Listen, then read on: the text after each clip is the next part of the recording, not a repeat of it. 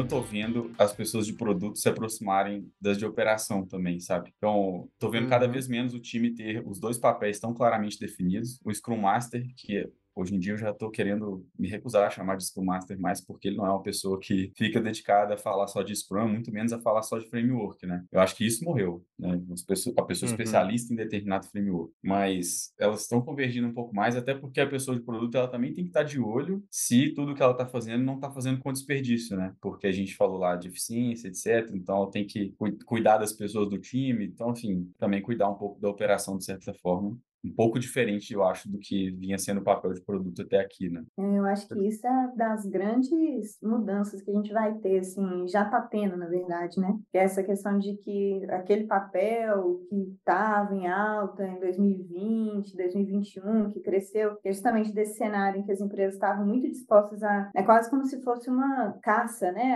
A, a, nova iniciativa que já vai gerar milhões, é, essa inovação que vai trazer um, uma grande grande virada dentro dos negócios, as empresas agora estão muito menos dispostas a isso. É meio tipo, ó, o que a gente está fazendo já está dando algum resultado, já está é, sendo positivo, então vamos apostar em melhorar o que a gente já tem. Assim, é um cenário que eu acho que até um pouco do. O, o Schuster costuma brincar, né? Do oba-oba e do epa-epa. Assim, é um cenário em que a gente está sempre buscando o equilíbrio no final das contas, né? Uma hora solta demais, uma hora aperta demais para poder ver, e talvez 2024 a gente tenha um pouco mais de equilíbrio nesse sentido, de que a gente veio de um cenário de muita abundância, um cenário de muita freada, talvez em 2024 a gente tenha um pouquinho mais de maturidade, assim, dentro dos aprendizados que já aconteceram, né? Mas claro que com muita mudança ainda, porque, igual você comentou, Pedro, acho que é um, ano de desdobramento, assim, eu acho que uhum. é, 2021 para 22 e 23 foram anos de quebra, assim, né? Principalmente 22 para 23, mas agora eu acho que 24 ainda vai trazer desdobramento de de 2023, porque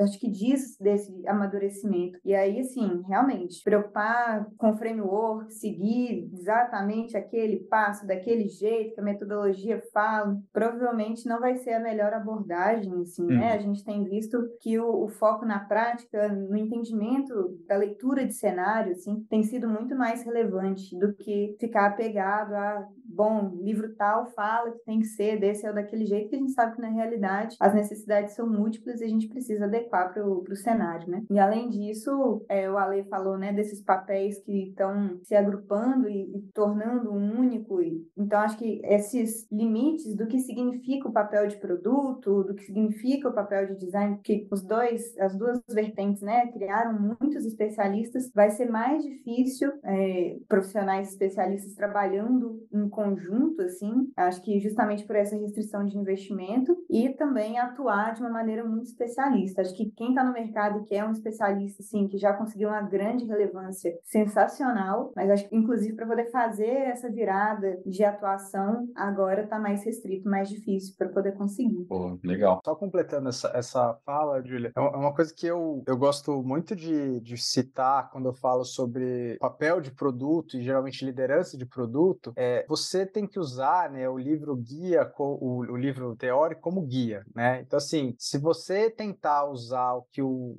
que o Mark Kagan escreveu lá no mundo, né, do Vale do Silício para startup no Brasil, na empresa que usa é, hierarquia para construir produtos, você vai se frustrar assim, muito. Né? É. Então, assim, a, a gente vê no Brasil uma tendência do, da pessoa de produto ser alguém generalista, que precisa saber um pouco de tudo e aplicar o conhecimento de produto para construir produto. Né? Então, isso está se fortalecendo cada vez mais. Eu acho que é, é importante a gente saber aonde nós estamos tateando no Brasil, na indústria que você está. Você está numa startup, talvez você consiga aplicar a metodologia um pouco mais né, by the book. Agora, se você está numa empresa mais tradicional, as coisas mudam muito esse cenário.